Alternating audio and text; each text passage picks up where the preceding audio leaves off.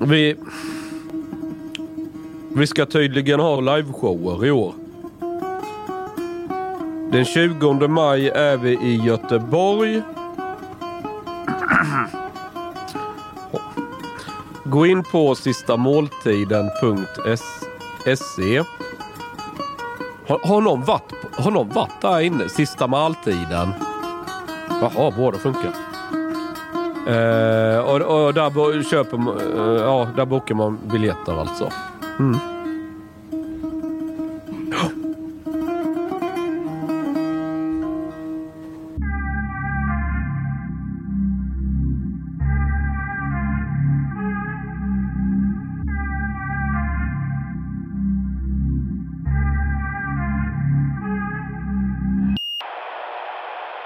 Skulle man kunna säga att Södermalm är närmast man kan komma åt eh, Malmöhållet?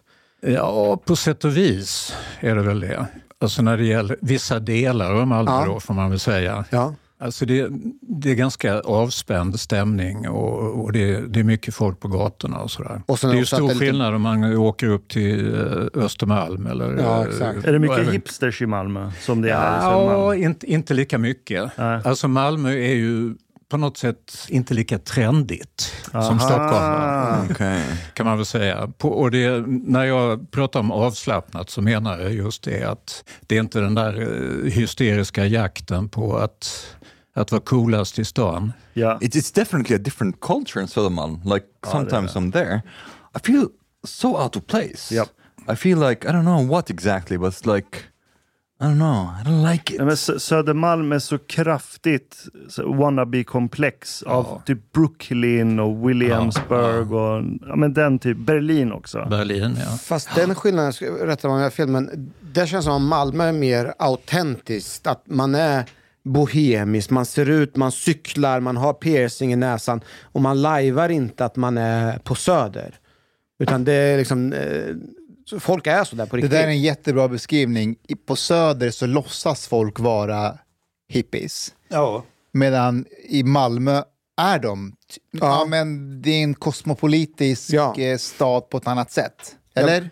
Jo, men det är det. ju. Det är ju påverkat av Köpenhamn också som ju är, liksom, tycker jag, en, i stora drag en trevligare stad än Stockholm. Varför då?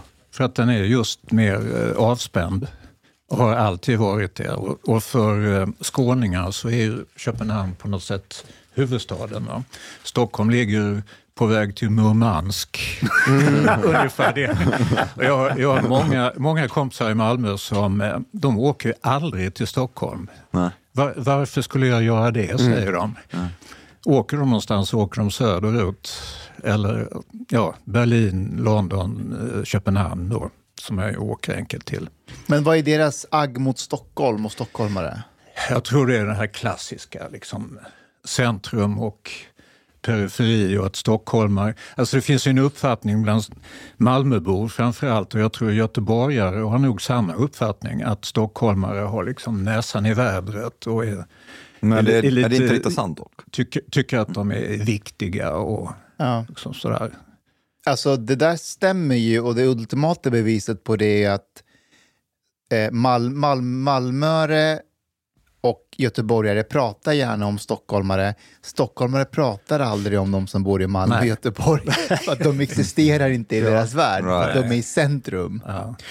Sen har jag en te- teori till, så vi ser ifall det stämmer. Men är det inte så att många söker sig till Stockholm specifikt för att bli någonting, göra en karriär? Och då ser man upp till andra personer som är någonting och gör karriär. Medan i Malmö man kanske skiter fullständigt om man gör någon karriär eller inte. Jo. Alltså jag, jag har ju kompisar, eh, det, det finns ett fik i centrala Malmö som heter Siesta. Och det, det är liksom ett bra namn på Ja. inställningen. Och, där, där satt ju folk år ut och år in och eh, en kompis som jag har som flyttade till Stockholm sen, han, han sa så här, ja jag blev ju ingenting i livet för att jag satt på siesta i 20 år. jag, hade, jag hade väldigt trevligt men eh, sen upptäckte han i, i Stockholm då att det var inte så lätt att komma in i, i livet här. Nej, det är skitsvårt. Ja. Nej, för du och jag ju- tycker ju inte heller att det är lätt. Alltså min fru är ju från Stockholm, det är därför vi flyttade hit Mhm. igen. Aha. Eh, för att vi hade bott i Malmö så länge så det var någon slags rättvis eh, krav då att vi skulle Kan komma du ge hit. några exempel på hur du upplever att det, det är svårare för dig att komma in i sammanhang i Stockholm jämfört med Malmö? Det, ja, det har ju mycket med att göra att man inte har de där eh, automatiska kontakterna. Alltså, jag är inte del av någon eh, grupp i Stockholm. Jag tillhör inte någon sekt eller någon, något, vad ska jag säga, någon, någon grupp kring någon speciell tidning eller speciellt medium eller så. Utan jag är ju mycket en loner på det sättet. Va? Någon som kommer från sidan, new kid in town. Även om jag inte var så mycket kid när jag kom hit. På tal om loner och egen Tjena. kid in town. Hej, hej. hej. Tjena. Han har skaffat sig nya hörselkåpor också. Nej. Chang, vi pratar om eh, människor som går sin egen väg. Lars berättade att han är en sån som inte tillhör någon sekt eller någon grupp. Eller... Ja, men det finns utrymme om han vill vara med i någon. Vi kan nog hitta någon som... Ja, jag letar hela tiden. Men du har väl jobbat på DN?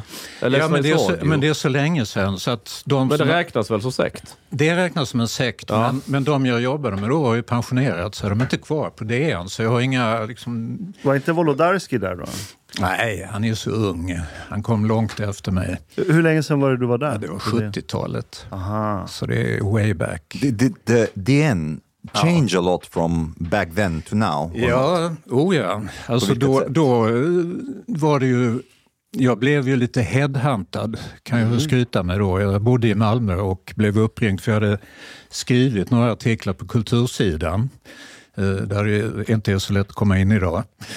Eh, om, eh, faktiskt om indianer i USA. Jag hade bott en del där och eh, bott säger i reservat och så. vi säger Ursprung- ursprungsbefolkning här, Lars. säger vi Ja. numera. Ja. Eh, och, då blev jag erbjuden vikariat i, i Stockholm och flyttade hit. Och så jobbade jag på DN ett antal år, på utlandsredaktionen framförallt. Så det var så. Och, men alla de människorna har ju slutat jobba nu. Så jag har inga kontakter kvar på DN. But, but in what way was the, var tidningen annorlunda då jämfört med idag? Ja, alltså då, då var den ju tidningen med stort T. Det var ju liksom, eh, s- att jobba på DN kändes ju också liksom sådär, då, då var man på rätt ställe och det var väldigt många bra skribenter, bra utrikeskorrespondenter som jobbade på DN. Så den hade ju, liksom, det fanns ett förtroende för tidningen då som inte är lika stort idag kan man väl säga. And, and ideologically, can one say that it, mm, there, hasn't, there hasn't been any change back then compared to today? Alltså det, nu är den ju så, eh, vad ska jag säga, socialdemokratisk tycker jag, hela tidningen. Från ledarsidan och, och den, den var ju inte lika tydlig. Alltså då var det ju en liberal ledarsida. Det var ju väl, de höll ju på Folkpartiet och så, men resten av tidningen var ju ja, ganska öppen tyckte jag. Den lutade väl åt vänster rent allmänt och det gjorde vi ju allihop på den tiden kan man säga Right. som jobbade som journalister. Det ska man inte sticka under stol med. Alltså det, det är ju inget nytt det här att eh, journalister har en, eh, vad ska vi kalla det, en, en lutning åt det ena eller andra hållet. Att vara en objektiv journalist det är ju förmodligen en omöjlighet. Fanns det någon, något skrå av dissidenter på den tiden? Så högerriktade dissidenter som hade sin egen tidning som... Nej, alltså det, det är ju också intressant det här med positionsförflyttningar. Att ehm, eh, det som kallas för alternativa medier idag, det, de identifierar sig nästan alltid som höger. Men på den tiden var ju alla, all, allt som var alternativt på den tiden var ju vänster. Right. Det var liksom alternativfestivalen mot Melodifestivalen. Och det, var, och det var en massa tidningar som gjordes i, i små upplagor och utan pengar. Men de, de kallas för alternativa tidningar och alla de var ju vänster i någon mening. Så det, det har ju förskjutits. Så Ja. det, liksom det, det kan man ju fundera över då, var, var, var centrum befinner sig. But this is like even culturally a little bit like somewhat recent because if you think about, if you talk even about alternative lifestyle, not very long ago, maybe like 10, 15, 20 years ago, you would have thought about like hippie, a little bit hippie, a little bit like to the left. But now, if you're thinking alternative li- lifestyle, you're thinking about uh, anti-establishment, kind of like to the right. Och det är någon som bor i en stuga på sin gård och har hagelgevär hemma. Ja, någonting sånt. Och inte vaccinera sig. Exakt, det är den nya hippien. Chang ser väldigt oberörd. Är du, är du en sån? Du är inte vaccinerad, eller hur? Nej.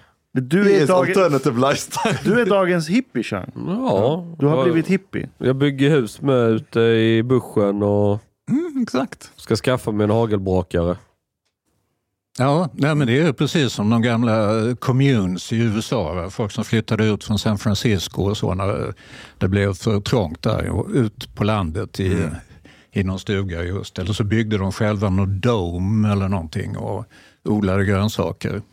Ja, men liksom mamma, pappa, barn, den typen av familj. Det är rätt radikalt idag. Och sen, eh, och sen eh, liksom ett hus med spröjsade fönster. Inte sån här könlös eh, skolåda som en arkitekt har ritat i betong och glas. Det är också väldigt radikalt att bo i ett, eh, ja, så som huset ska se ut enligt mig. Men ja, jag tänkte vara- gå riktigt mot strömmen. Ja. Du, Lars, jag är lite nyfiken på din eh, tid i USA. För du har ju skrivit två böcker om, om urfolksinvånare. The Red Indian. Ursprungsbefolkning. Ja. Eller hur? Alltså, Ja. var, var kom det där ifrån? Har du ändrat boktiteln i efterhand? Nej, det går ju inte att krafsa bort utan eh, Men du hade velat om det hade gått? oh ja, det måste man ju göra nu. Or maybe, maybe you will go against the stream and be like, okay, now I will call them Red Indians. Men, vad sa ni att den hette? Cowboys och... Nej, det, alltså, egentligen har jag ju gjort många fler böcker från USA. Två av dem handlar om urbefolkningar. Och den ena heter Kluven tunga och kom redan på 70-talet efter mina första resor. Och sen så gav jag ut en som heter Ett varmt regn ska falla. Och båda de här böckerna hade då det hemska i-ordet i undertiteln. I ordet. Men det, det, det roliga är ju att eh, nästan alla som man träffar som bor i reservat så säger själva indians om, alltså när de, när de Ja. pratar om sig själva. Japp. Alternativt eh, använder de liksom, stambeteckningen Navajo eller Hopi eller vad de nu kan vara för någonting. När jag var yngre hade jag en sån här t-shirt där det stod att indianerna tillät invandring, nu lever de i reservat. Men det kanske ansågs så hemskt att säga så även då på 70-talet. Alltså det var, jag kommer ihåg den, det var ju en sån där eh, extremhöger-slogan på den tiden. Jag tror det var Skånepartiet bland annat. Ja, det var det nog. Som Jag eh, hade den. Jag fick det av någon kompis på fyllan så jag tyckte den var rätt rolig för jag var ju den som sedd som invandraren i skolan ju. Så hade jag ju den på mig. Det blev ju lite PK-syntax error. Hur gammal var du? Tre?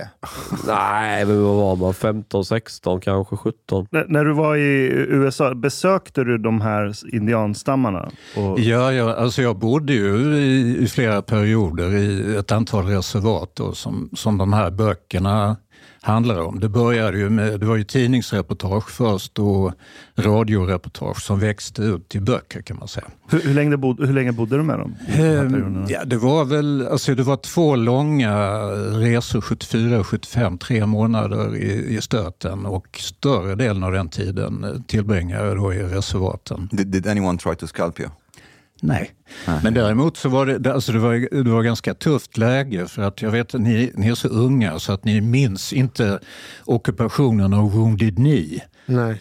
Ni har inte hört talas om den heller, men den, den var en, en central eh, historia i, i modern eh, vad ska vi säga, ursprungsbefolkningshistoria. För att 1890... Så Kan vi inte säga indian? Det går snabbare. Ja, 1890 ägde det rum en massaker i en liten, liten by som heter Wounded Knee som ligger, ligger i South Dakota, mitt inne i USA, där Sioux-indianerna bor. Sitting Bull var en, en viktig hövding där på den tiden.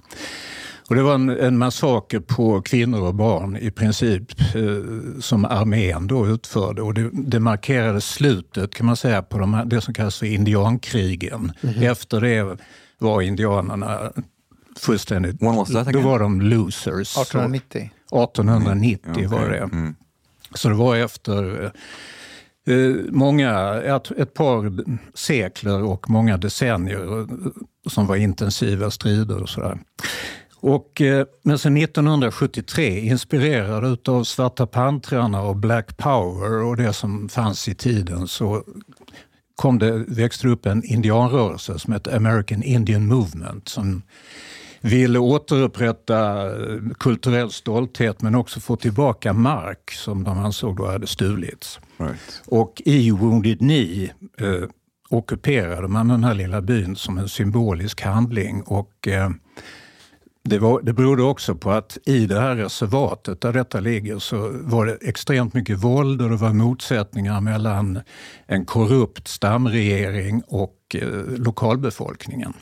Och sen kallades, det var Nixon var president på den tiden, man kallade in militär och det blev 90 dagars, 91 dagars belägring. Och, eh, det var i, i nyheterna varenda dag. Alltså hade CNN funnits på den tiden när de direktsänt hela tiden. Och där var jag då ett år senare då det fortfarande var väldigt mycket våld i luften och, och mm. två grupper som hade ihjäl varandra i princip.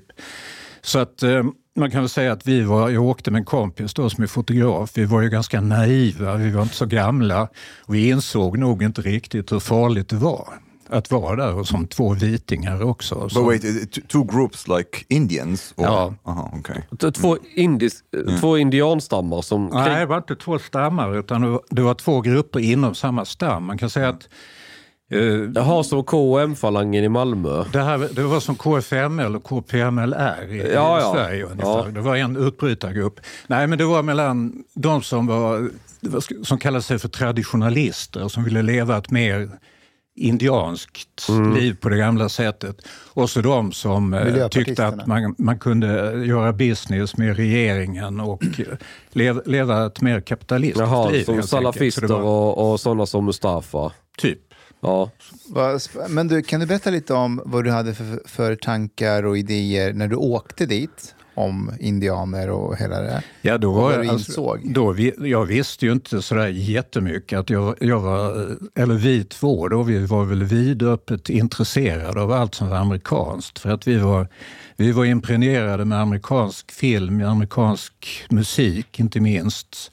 Eh, jag började ju en gång i tiden skriva om popmusik i Sydsvenskan. Och, eh, amerikansk kultur överhuvudtaget, litteratur, sånt intresserade oss jättemycket. Så vi hade ju huvudet fullt med eh, en massa föreställningar om hur det skulle vara, framförallt på amerikanska landsbygden som vi var extra nyfikna på. Så att vi hamnade, genom att vi fick en bra kontakt i San Francisco med en tjej som i sin tur då kände folk i det här reservatet så hamnade vi där. Vi köpte en gammal bil och körde dit, sträckkörde från San Francisco till South Dakota. Och så fastnade vi där för att det var så intressant helt mm. enkelt. Och vad, vad, vad blev ni liksom varse om? Vad, vad, vad överraskade dig? Ja, att, att, att det var en sån... Eh, att det var en sån levande motsättning i samhället fortfarande. Alltså man, man visste ju inte sådär jättemycket om hur de här människorna levde i, i ett reservat till exempel. Då tror man att det är ett staket runt och, och så. Men ett reservat är ett ställe som har ett speciellt juridiskt förhållande till den federala regeringen. Och det, där finns, det gör att regeringen har vissa skyldigheter mot de som bor där som de inte har mot andra i USA. Och i gengäld så eh, så eh, ja, det är väl inte så mycket gengäld egentligen utan det, det finns en lokal poliskår, det finns ett lokalt styre som är begränsat naturligtvis. Men det, det fanns väldigt mycket korruption. Vilket ju var en källa till, eh, egentligen grundkällan till den här konflikten. Då, att det fanns ett mindre gäng som skodde sig och som tog de flesta pengarna som kom i form av bidrag från regeringen till reservatet. Lars, hur, hur stor andel av personer som bodde där hade missbruksproblem, alkoholproblem? Väldigt många. Mm. Alltså det var ju nästan bara alkohol då, det var inte så mycket knark. Mm. Utan, men däremot, eh, det var, alltså det var ju många som körde ihjäl sig mm. på vägarna. och eh, eh, det, man fick ju inte sälja alkohol Nej. i reservaten Exakt. och det, då, mm. då uppstod det ju barer precis utanför gränsen. det, här Och påminner dit väldigt mycket, körde de. det här påminner väldigt mycket om Australien när jag var, reste runt där. För det är samma sak där. Det är måste- massor med områden som tillhör urinvånarna och de hade ju missbruksproblem. Man fick inte sälja någon alkohol. Men så dealade de ändå. Så stod de längs vägen och försökte lura turister och allting. Det var soppa. Ja. But Lars, uh, like, sometimes I think, or it seems to be that the narrative, not necessarily the development with, the Native Americans, in, um, but the narrative about the Native Americans and the conflict that uh, that has been between like the Americans and Native Americans and so on. It's somewhat of a reflection of how the Western culture itself has developed. So in the beginning, they were portrayed as these like savages against the civil man, and then the civil man has to get rid of them and then they went gradually to the like the other extreme some kind of like rousseauan kind of like idea of the noble savages that like the white man came and like uh, with their violence and so on and these peaceful people who never knew violence before and while actually like the, the the native american tribes they were like they were savage against each other Ja, men de Uh, gjorde det på go- gott sätt. aha. but do you understand what I, what I want Ja, to say And absolut. so- Jo men, jo, men så är det ju. Och, det, och jag tror att den tiden när, när vi åkte dit på 70-talet så hade vi ju den här ganska romantiska föreställningen om att att de enbart var offer för det amerikanska systemet och att de själva då var någon slags miljökämpar. Eller, alltså man, man, gav, man gav dem en massa woke Indians. karaktärsdrag och, och, Jag som, som de egentligen inte hade. Och det, det är ju intressant för att jag har ju fortsatt att skriva en del om, om, eh, om de här ursprungsfolken och eh, min egen bild eh, får man väl säga är mer nyanserad idag och eh, förmodligen lite sannare. Och det är samtidigt är det ju mycket intressantare att skriva om det då. Right. När, när det inte är så renodlat. Utan det, det finns ju till exempel, jag, jag har skrivit i, i Svenska Dagbladet bland annat om rasi, den interna rasismen som finns då i, eh, där man, eh, liksom, om ni kommer ihåg den här gamla boken som heter En droppe negerblod. Jag vet inte om den får ges ut Är det en svensk idag. bok? Eller? Jag, tror, vem, var, jag undrar om det inte var Mark Twain som skrev den, men det är någon gång på 1800-talet. Den skulle nog inte ges ut med den titeln oavsett vem som skrev den. Men lite grann på det temat så eh, det finns en aktuell, för att ta ett exempel, det finns en aktuell konflikt i en liten, liten stam uppe i nordvästra USA i delstaten Washington.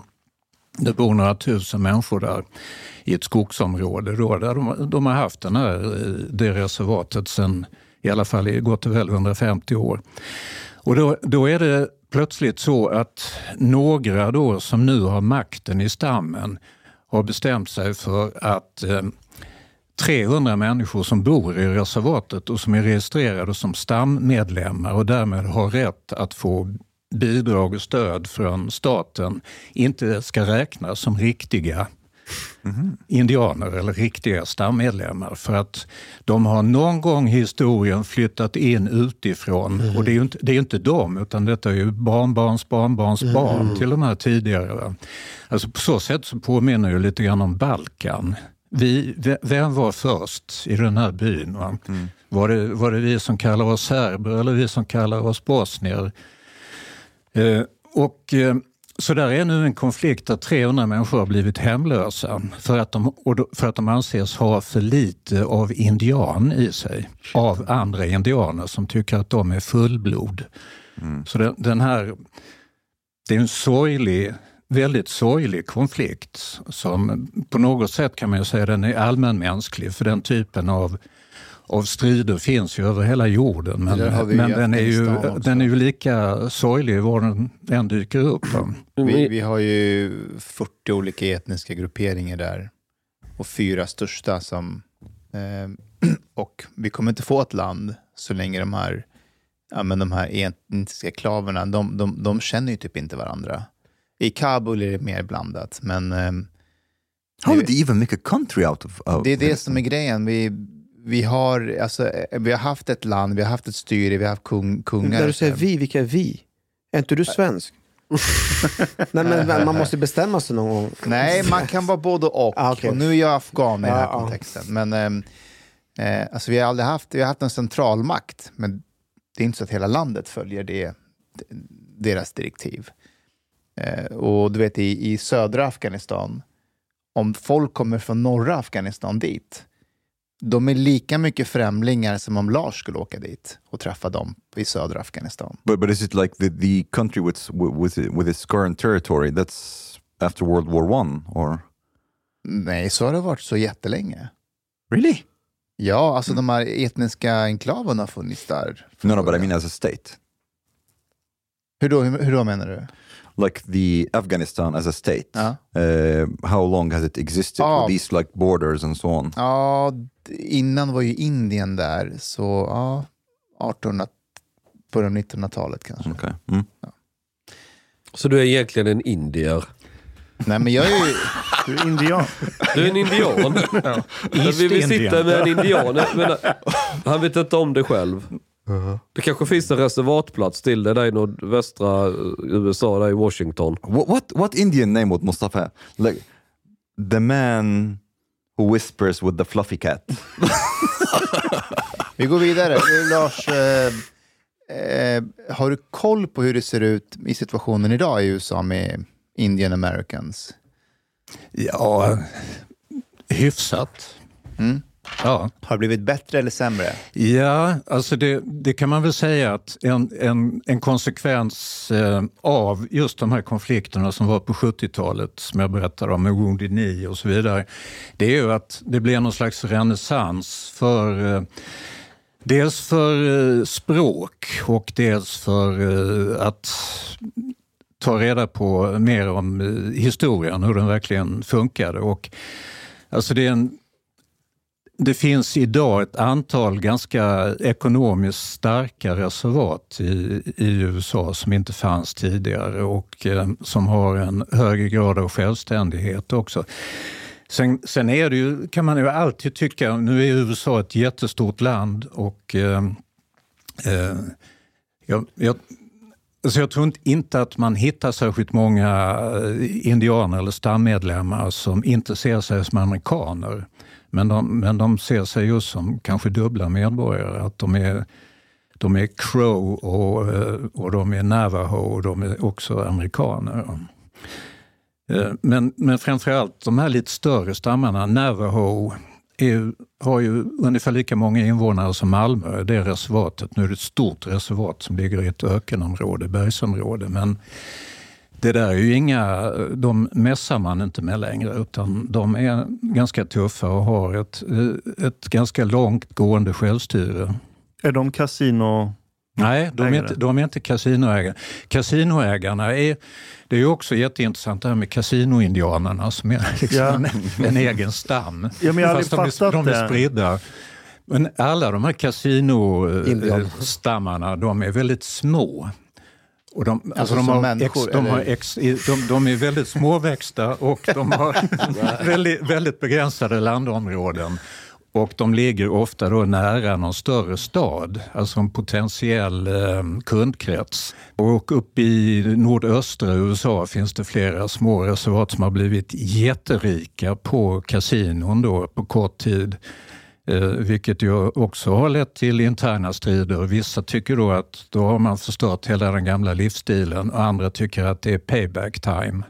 Nu kommer de vita dit och, och spenderar sina miljoner på dem. Did, did you watch uh, Yellowstone, the series? Nej, alltså jag känner till den väldigt väl men jag har inte den eh, kanalen så att jag har inte haft you, you tillgång should till watch den. it because it's Ja. like um, it kind of highlights this uh, conflict as well. It's like a, so they have this um, like um, large piece of land, uh, but right next to like a reservation, Indian reservation, and all the conflicts and how like actually the Indians kind of like still feel that they are oppressed by, by Americans and so on. I was like just curious if Nej, jag, jag känner till den väl. Jag har ju varit i Montana mycket själv också. Så att, eh, Mm. jag, har jag, jag tror jag har träffat den eh, typen av människor i verkligheten en hel del. Det är en av mina drömresmål, åka till Montana. Ja, Montana och Wyoming hör till mina eh, favoritstater. Det är fantastiska platser. Lars, dina resor till USA, hur har det påverkat din syn på Sverige? Eh, ja, alltså men det, dels så hittar man väl likheter som man inte har sett tidigare. Det, det som, en, en likhet som jag tycker är intressant det är ju den, det stora landet och det lilla landet som båda två har väldigt uppblåsta självbilder och som har eh, som ser sig som eh, någon slags föregångare i olika avseenden. USA kan man ju säga kom ju ur andra världskriget som en eh, militär stormakt, ekonomisk stormakt och så vidare. Sverige kom ur andra världskriget ganska oskatt och ganska snart som en, eh, en ekonomisk stormakt i, i liten skala med, med mycket, en framgångsrik industri och så vidare. Och Skillnaden där tror jag, jag tror inte amerikanerna har något dåligt samvete, men svenskarna hade ju på något sätt ett dåligt samvete efter kriget. Och eh, jag tror att det har i alla fall bidragit till uppbyggnaden av den, den här omfattande biståndspolitiken som Sverige satsade på då på, från 60-talet och framåt. Alltså är det svenskarna som har haft dåligt samvete eller politiska, det så kallade deep state eller vad man kallar det? För det har du skrivit i en av dina böcker också om, om djupa, staten, djupa staten och så vidare. Ja, nej men alltså det, det, det, är ju alltid någon som driver sånt. Va? Det, det kan man väl säga, det, det, har ju drivits på politisk nivå och myndighetsnivå naturligtvis. Så det, har ju byggts upp myndigheter med människor som har den uppfattningen. Och, Eh, men sen tror jag också att det, har funnits en, eh, det har funnits en klangbotten i Sverige bland svenskar i gemen. Alltså vi, och vi, har, vi har väl sett oss dels som ehm, att vi har det ganska bra och att i någon mån kanske, kanske, kanske oförtjänt då om man jämför med de som var direkt inblandade i kriget. Och, eh, jag, alltså jag, jag, tror att den djupa staten, om det nu finns en sån, så är den nog mer isolerad i USA. Va? Den djupa staten eh, är, är nog i så fall lite grundare i, i Sverige, eller mer utsmetad. För jag, jag, tror att det har funnits i alla fall en, eh, ett starkt stöd för...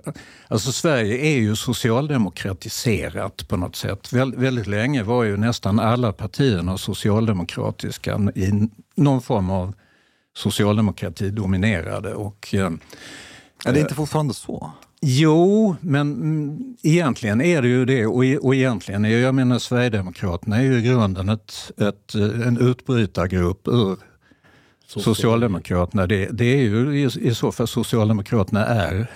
Mm. Om man ska använda den gamla vänstervokabulären.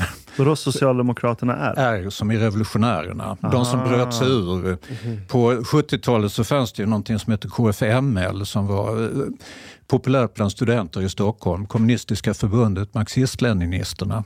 Men de var inte tillräckligt revolutionära då för en grupp i Göteborg som, som startade KFMLR. Kom, med ett R på slutet. Ärarna stod för revolutionärerna och de, de, skulle då, de var ju mer proletära då till skillnad från de här Aha. salongsrevolutionärerna i Stockholm. Som Skrivbordsradikaler. Ja. det var det man kallade bokstavsvänstern. Fan, jag, jag var på ett seminarium häromdagen. Det var någon som pratade om socialdemokratins historia i Sverige och alternativrörelser. Det var ett starkt inslag av Lucifer och satanism. Va? Tydligen. Det fanns till och med en tidskrift som hette Lucifer som var en socialdemokratisk tidskrift. Det är för ett lämpligt namn på en sossetidning. Mm. Nej, det, har, det har inte jag känner Jag har aldrig jag hört till. talas om det heller. Nej. Nej. Ja, det, var, det, var, verkligen en sekt i så fall. ja. Chang, jag vet inte ifall du har koll, men eh, Lasse har skrivit ett 20-tal böcker. Och sen så har jag skrivit en bokserie, tre böcker som handlar just om Sverige. Eh, den första hette Framtidsstaden, som handlade om Malmö. Eh, den andra boken hette vad, vad heter den? Landet där vad som helst kan hända. Just det, och så, så slutligen kom boken All, all, all, all Inclusive. inclusive ja. Och vi träffades ju på flygplatsen och började specifikt prata om Malmö. För jag försöker ju liksom, när jag, jag har varit nu en vecka i Malmö och jag har försökt göra en studiebesök, jag försöker lära mig allt jag kan. Studiebesök? Ja, en vecka. Fältstudie. Fältstudie. Vad, vad studerar du i Malmö? Vad är det du... Jag försökte liksom observera folket, jag försökte observera liksom, eh, demografi, jag försökte se butikerna, restaurangerna och försökte se saker och ting som avvek från... Du har turistat i Malmö? Ja. Eh, och när jag var ute och gick till exempel så... Eh, det enda jag noterade var att jag själv... Det var jag som avvek från alla andra. För när jag gick, eller vad jag än gjorde, så hade jag så jävla mycket mer bråttom. I Malmö är det alltid mycket lugnare. Det är lunk, alltså folk lunkar omkring. Du, är- du är i Skåne. Ja. Folk stressar inte i Skåne. Nej. Folk är betydligt trevligare än eh, här i Stockholm. Folk tar sig tid. Um, Hur mer... ser arbetslösheten ut i Malmö?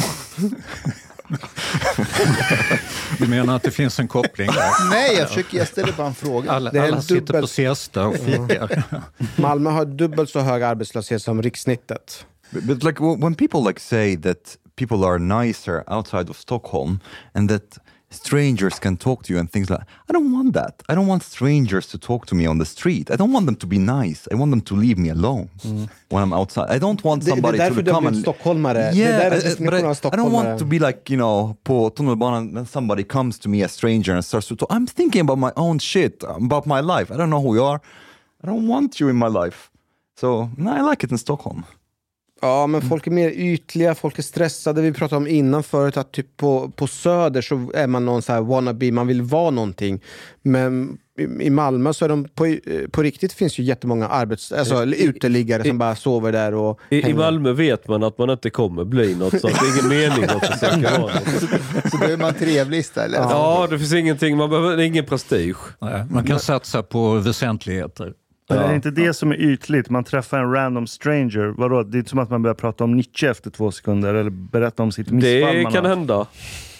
Nej, Det, jo, det, så där grej kan mycket väl hända vid ett torg i Malmö. Att du har någon förvirrad professor från något universitet och sen har du någon invandrare någonstans ifrån som har förläst sig och sen hittar de en gemensam punkt och sitter de två timmar och diskuterar högljutt över fika.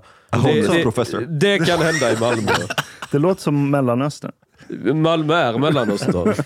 Eh, Lars, när du börjar skriva om eh, framtidsstaden så delar du upp, du beskriver Malmö nästan i, som två städer. Eh, vill du beskriva det lite grann? Ja, alltså bakgrunden är att eh, jag har växt upp i Malmö och bott, eh, jag räknade ut, jag har bott 59 år i, i stan sammanlagt. Så det, är ju lite, lite präglad av den får man väl säga. hur gammal eh, är du? Jag är 72. Var det jobbigt när de rev Kockumskranen? Ja, det var det. Men då hade jag varit och gjort radioprogram där uppe. Jag gjorde ett program om höga hus efter 11 september till Sverige Ra- Sveriges Radio. Och det enda ni hade var och då, Kockumskranen. och då var vi uppe i Kronprinsen är ett högt hus var, och sen Ja, så ja, kom ju ja. Turning Torso. Men sen var vi uppe också och stod i, i dimman eh, där uppe i eh, himlen på Kockumskranen bara några veckor innan den revs. Så det var lite bra. Men, Mm. Så det var, det var lite sorgligt och den skeppades iväg och hamnade vid Sydkorea. Ja, jag tror Sydkorea de köpte den. Ja. Men i, den här dubbla staden har ju alltid funnits. Alltså Ma- Malmö har alltid varit två städer, en borgerlig och en socialdemokratisk och väldigt socialdemokratisk kan man väl säga. Alltså 1919 fick Socialdemokraterna majoritet i, i fullmäktige i Malmö och sen har de styrt med undantag för två korta perioder på 70 och 90-talet. Så det var efter 1919 det började gå ut för. Ja, jag tror inte att alla skulle säga så, för att det blev bättre för väldigt många i, i, i Malmö och Sverige efter 1919. Så att, och det är, ju det, jag menar, det är ju det som har lagt grunden till att Socialdemokraterna har kunnat hänga kvar så länge. Att, att de faktiskt eh, bidrog till att, att förbättra livet för ganska många människor. Men Malmö eh, var ju inkörsporten för eh, socialdemokratin och arbetarrörelsen. Det kom söderifrån, då, Tyskland och Danmark. Och det, det är väldigt mycket som har kommit den vägen genom Malmö och det är därför som jag kallar den för framtidsstaden också. Att man kan avläsa kanske blivande tendenser där nere. Och då, den andra tendensen har ju varit den stora invandringen som har påverkat stan. Eh, och som gör att man nu kan tala om en västra halva och en östra halva. Västra halvan är grovt sett ut mot vattnet och östra halvan in mot land. Och eh, den klyftan eh, är ju väldigt stor. Alltså statistiskt kan man ju nästan dra ett streck i, i marken och säga att till höger och till vänster Västra halvan är mer svenskar, östra är mer invandrare. Ja, så är det. Och, och när jag var där och sprang, det var ju nästan på vissa områden har det blivit nästan som ett slags gated community där det är liksom lås och det är övervakningskameror eh, och om man får säga någonting, eh, det är väldigt vitt. Medan om man är mer mot centrum och den östra, då är det ju liksom kebab och det fanns till och med en restaurang som hette Hummus Son. Alltså som serverar hummus. så här. Alltså det är massor med butiker överallt. But actually, the one thing I'm curious about now when I think about it, like usually the capital of the country is what draws most migration. Um, but it seems to be like why there's such a concentration of migrants, like from the Middle East, for example, in Malmö, stoppet. instead of like, huh? Det är första stoppet när jag kommer med tåget. Från They don't have to stop there. Men de Like- trivs att stanna där. yeah, but, but yeah, but I mean, like Stockholm is the most prosperous city and so on. If you are an immigrant, okay, I'm going to the capital. Why? Why was Malmö the magnet? Ja, jag tror att ehm, det, det blev tidigt en invandringsstad vilket gjorde att många hade släktingar som bodde där. Och, Right.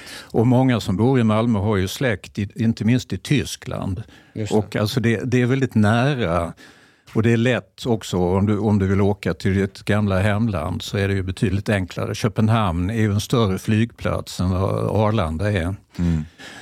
Så att jag tror det finns mycket och det etablerades också en stor moské i, i Malmö väldigt tidigt. Right. Islamic Center i, i Rosengård som, som blev, tror jag, en sockerbit och som drog till sig också människor som kanske kom till Sverige och hamnade i Sundsvall eller eh, Karlstad eller någonting. Men så hade de släkt i Malmö och så fanns den här stora moskén där när det inte fanns någon sån samlingspunkt i, i den andra stan. Right. Så att eh, det, det har varit en, eh, en sockerbit för många. Och idag är det så, den senaste siffran är ju att 68 procent av de som går i grundskolan har eh, minst en förälder som är född utomlands.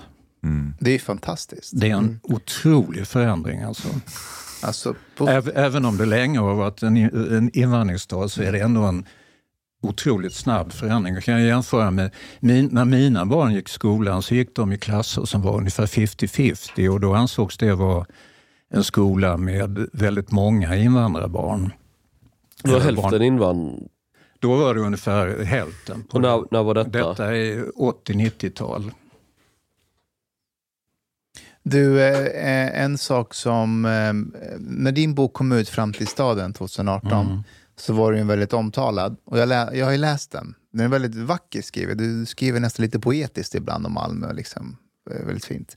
Men du fick ju... eh, Den kom ju i en tid där vi var i brytpunkten mellan att eh, man får börja prata om saker och ting på ett annat sätt. Hur var reaktionerna eh, om boken när den kom ut? Eh, Ja, den var väl i huvudsak positiva reaktioner. I, eh, i, i, de flesta recensionerna var väldigt positiva. Den enda riktigt negativa recensionen kom typiskt nog i Sydsvenskan, alltså i Malmö. I lilla DN. I, i lilla DN, ja. Och den, Var det Alltså- Moa Berglöf? nej, hon, Hon var- hon, var, hon, eh, nej jag, jag tror jag vet hur det gick till det här, men det, alltså det, det, det var nog någon som tyckte att ehm, att eh, den där killen som nu... Jag hade ju skrivit hundra artiklar om Malmö på Sydsvenskans kultursida. Men det kändes ganska ensamt för att det var nästan aldrig någon, några repliker eller någon som gick in i debatten. Och det blev till slut ett argument från redaktionen då också att eh, men det är ju bara du som håller på och tjatar om de här sakerna. Och då hade jag skrivit om dem. Alltså min första artikel om Rosengård skrevs 1993, för 30 år sedan. Det var första gången jag skrev att, att det fanns tydliga tecken på separatism och eh, uppdelning, i, inte bara mellan stadsdelen och resten av stan utan uppdelning inom stadsdelen mellan olika grupper. Och, Använder inte du till och med ordet getto i den artikeln? jo, jag, jag, Det är väldigt lyft magstarkt lyft- för att vara på 93 tänker jag. Ja, det var, det var nog för, jag var inspirerad av danskarna. De Ja. hade ju tagit det amerikanska begreppet ganska länge. Fast, när jag växte upp i Skåne så var det allmänt etablerat att i Malmö fanns det en massa getton. Det var så man pratade. Mm. Det var ingenting konstigt. Det var... Nej, jag tycker ändå att det låter väldigt extremt med tanke på när de gav ut sin rapport vid Liberalerna där och 2004 och de, vart ju eh, klassade som rasister. Så var ju Lars och de ute tio år tidigare och skrivit en artikel Alltså, om det. Blev... Lars var rasist långt före Liberalerna. Exakt. Så det, Det det, långt, innan bara, det blev, långt innan det blev coolt. så det Just var det, bara jag är the du, real thing. så det var bara du och SD som pratade om Ja, och, och, och de fanns ju knappt då, så att jag, det var jag som banade väg för allt elände. Sen eh, Skånepartiet var ju lite av en föregångare kan man säga. Okej. Ja. En riktig galning som leder. Men Det, det, det roliga, jag måste bara säga när du säger Skånepartiet, för det är, det är lite kul. Eh, eh, det, Karl Herslov talade om den här galningen som, som var Skånepartiet och som hade en radiokanal där han, där han spelade dansbandsmusik och talade om att alla utlänningar var dumma i huvudet. Ja. I princip, det var väl Det var kontentan. koncentratet. Ja. Men, och sen så Är dansbandsmusik passande till det Ja, och det, temat? och det var, det var såna här låtar som man, man ska leva för varandra och sånt. Det, det, det, kunde då Om man är liksom av, avlösa en, en, han hade hävt ur sig någonting där. La han till sig extra texter? Man ska leva för varandra om man är vit. Lalalala. Ja. Men då kom det en avhandling. Det var, det var två eh, killar som de läste väl i Lund som skrev en avhandling om Skånepartiet och, och populistiska partier i andra länder. Jag recenserade den här boken i Sydsvenskan då, kultursidan. Och det slutade med att eh, Karl Herslov sa upp sin prenumeration på Sydsvenskan på grund av den artikeln. Så att, eh, det var en känslig fråga då, men då, då, det var väl inte för att jag beskylldes för att vara rasist då, utan det var väl snarare motsatsen. Men sen, sen var det när den här framtidsstaden kom så eh, hyrde man in en, en kille, en, en arkitekt från Stockholm som uppenbarligen inte visste så mycket om Malmö, i alla fall inte socialt och kulturellt hur det funkar i Malmö. Han skrev ner, ner den här boken och eh, jämförde mig med eh, några professorer eller lärare i Lund på 30-talet som försökte stoppa judar från att komma in i Sverige. Alltså det var en fruktansvärd jävla anklagelse och egentligen ångrar jag i efterhand att jag inte stämde honom. Mm. Alltså jag skulle... Jag var alldeles för snäll, kan man väl säga. Och vad kan du som skåning lära dig av detta? Släpp inte stockholmare över gränsen. Ja, alltså inga stockholmare som, inte, som är så okunniga i alla fall som den här personen var. Som då var kompis med en kille på eh, kulturredaktionen, så jag tror det var den vägen det gick. De hade skrivit böcker ihop. Men det var ju någon fjant som hamnade sen på Sydsvenska. Vad heter han? Svensson? Per... Nej, vad heter han? Jag misstänker att du syftar på Per Svensson. Ja, Per Svensson. ja. Det blir, det är jag, det, han känns ju inte alls som en skåning utan som en inflyttad Stockholmsfjant. Ja, Vad är det jo, som men- gör att han blir en fjant? Jag fattar inte. Jo, alltså, Per Svensson har ju nu bott i, i Malmö kanske 20 år, men han känns fortfarande väldigt inflyttad, det håller jag med om. Och, men han, han är väl en av de där som eh, vill vara en Malmöbo, han, men som Ja. aldrig kommer att bli det. Han, han cyklar och cyklar och cyklar. Han kommer liksom aldrig fram. Hjulet snurrar men hamstern är död. Det är ju, han Någonting är, sånt. Mm, ja, det påminner mig liksom hela idén med att eh, vara svensk, att en del försöker men det går inte. Ja. Ja, men Per Svensson har det här, vet ni, ni tänker stockholmare helt i avsaknad av testosteron. Förstår ni vad jag menar? De är, de är totala mesa och, och så tror jag de söker gunst hos medelålders kvinnor och då försöker de bli mer medelålders kvinnor än batikhäxorna själva. Så han blir så himla eh, känselspröta för minsta lilla som avviker och ska vara högst upp på den här piedestalen och vara, det man brukar kalla eh, Sydsvenska för lilla DN. För att de, de ska också vara, eh, ha någon självbild av att de är då, ja. I fallet med Per Svensson, så han spenderade mycket av sin tid i Balkan under kriget. Och det där påverkade honom väldigt mycket. Den här nationalismen i Balkan och folkmordet. Så han återkommer alltid till det nästan när han skriver texter om antirasism och sånt där. Och vet du vad, jag förstår honom. Han har sett det på nära håll. Okej, Okej, visst, det har kommit lite näring på honom, så så fort han ser någon form av nationalism så kopplar han det direkt till främlingsfientlighet. Eller alltså exkludering, men det finns ju också en inkluderande nationalism. Det ser han inte. Jag, kan- jag, jag kan förstå honom. Och, och på tal om den här nationalismen, alltså min eh, erfarenhet av eh, typ Malmö, framförallt skåningar, det är att det finns ju ingen som är mer, det heter väl inte nationalister, men så här patriot, patriotiska. Lokalpatrioter. Patriot. Ja, som eh, Malmöbor och skåningar generellt. Landsbygden där, skulle, framförallt när du kommer utanför städerna, utanför Lund och Malmö. Men var, var kommer det ifrån? Varför? Sjöbo. Ja, brukar, Sjöbopartiet. brukar ju tas fram som Men det är, väl, exempel. det är väl samma sak med de som bor i Malmö. Typ så det finns väl ingen som hejar på heter de, Malmö FF?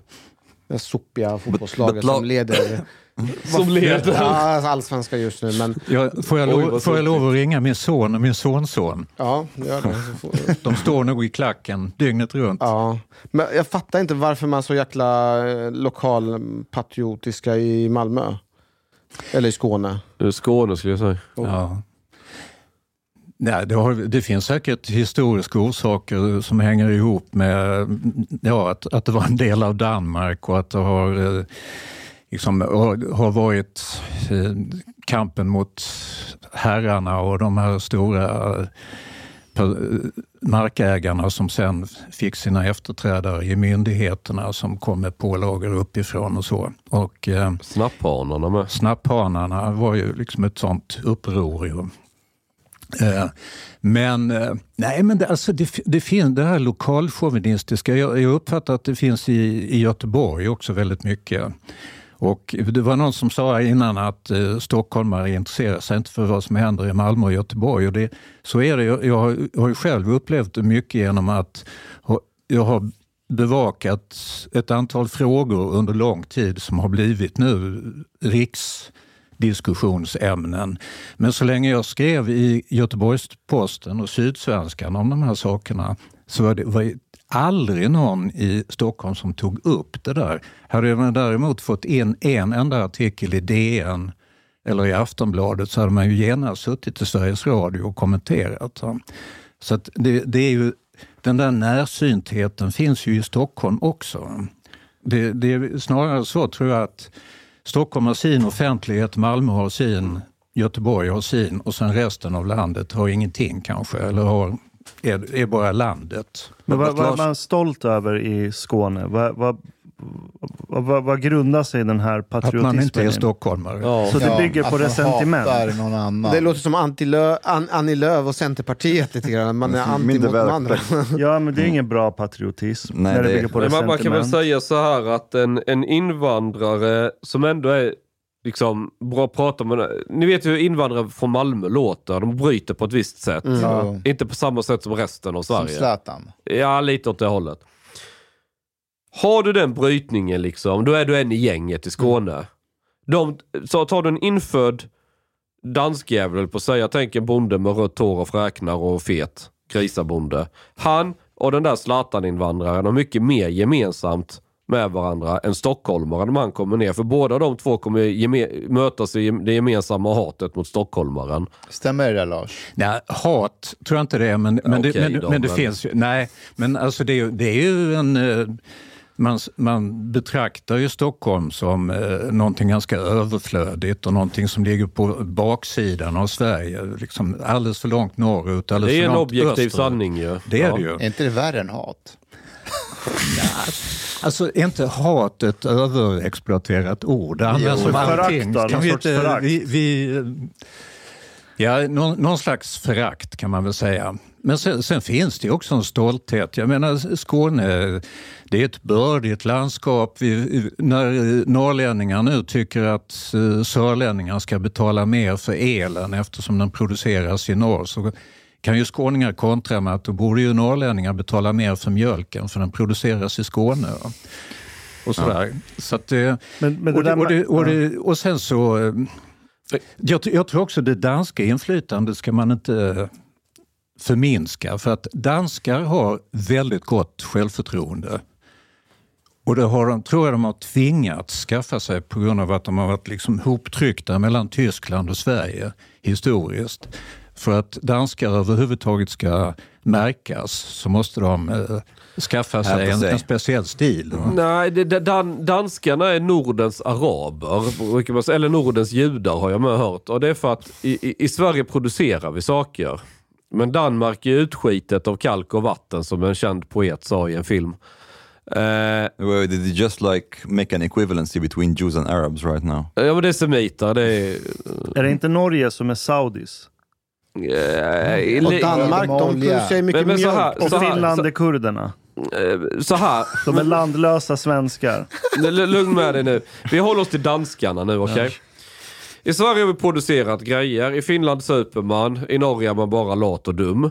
Men danskarna, hur ska de tjäna pengar? Mat. Jo, de har varit ett handelsfolk. Och de har ju mycket närmare till den anglosaxiska delen med alltså västra Europa. Så de har hela tiden gjort business. De, de producerar inte så mycket själva. Utan de är handelsmän. Så det är hela tiden business och då måste du själv, då, är du, då blir du lite arab i det. Du ska hela tiden fråga sista pris och diskutera och hålla på och krångla och jävlas och ha dig. Medan svensken funkar mer så här att du gör ett avtal, du skakar hand och sen gäller det i 50 år framåt och det bara att rulla på den här dealen. Och, och, och man vill inte ha massa social interaktion och diskutera en massa utan då rullar vi på och bägge tjänar pengar, allt, eh, alla är nöjda. Stämmer det Lasse? Ja, jo, men det gör det nog. Och sen, dessutom så är det ofta väldigt fint hemma hos danskar för att eh, det finns väldigt mycket bra eh, dansk design.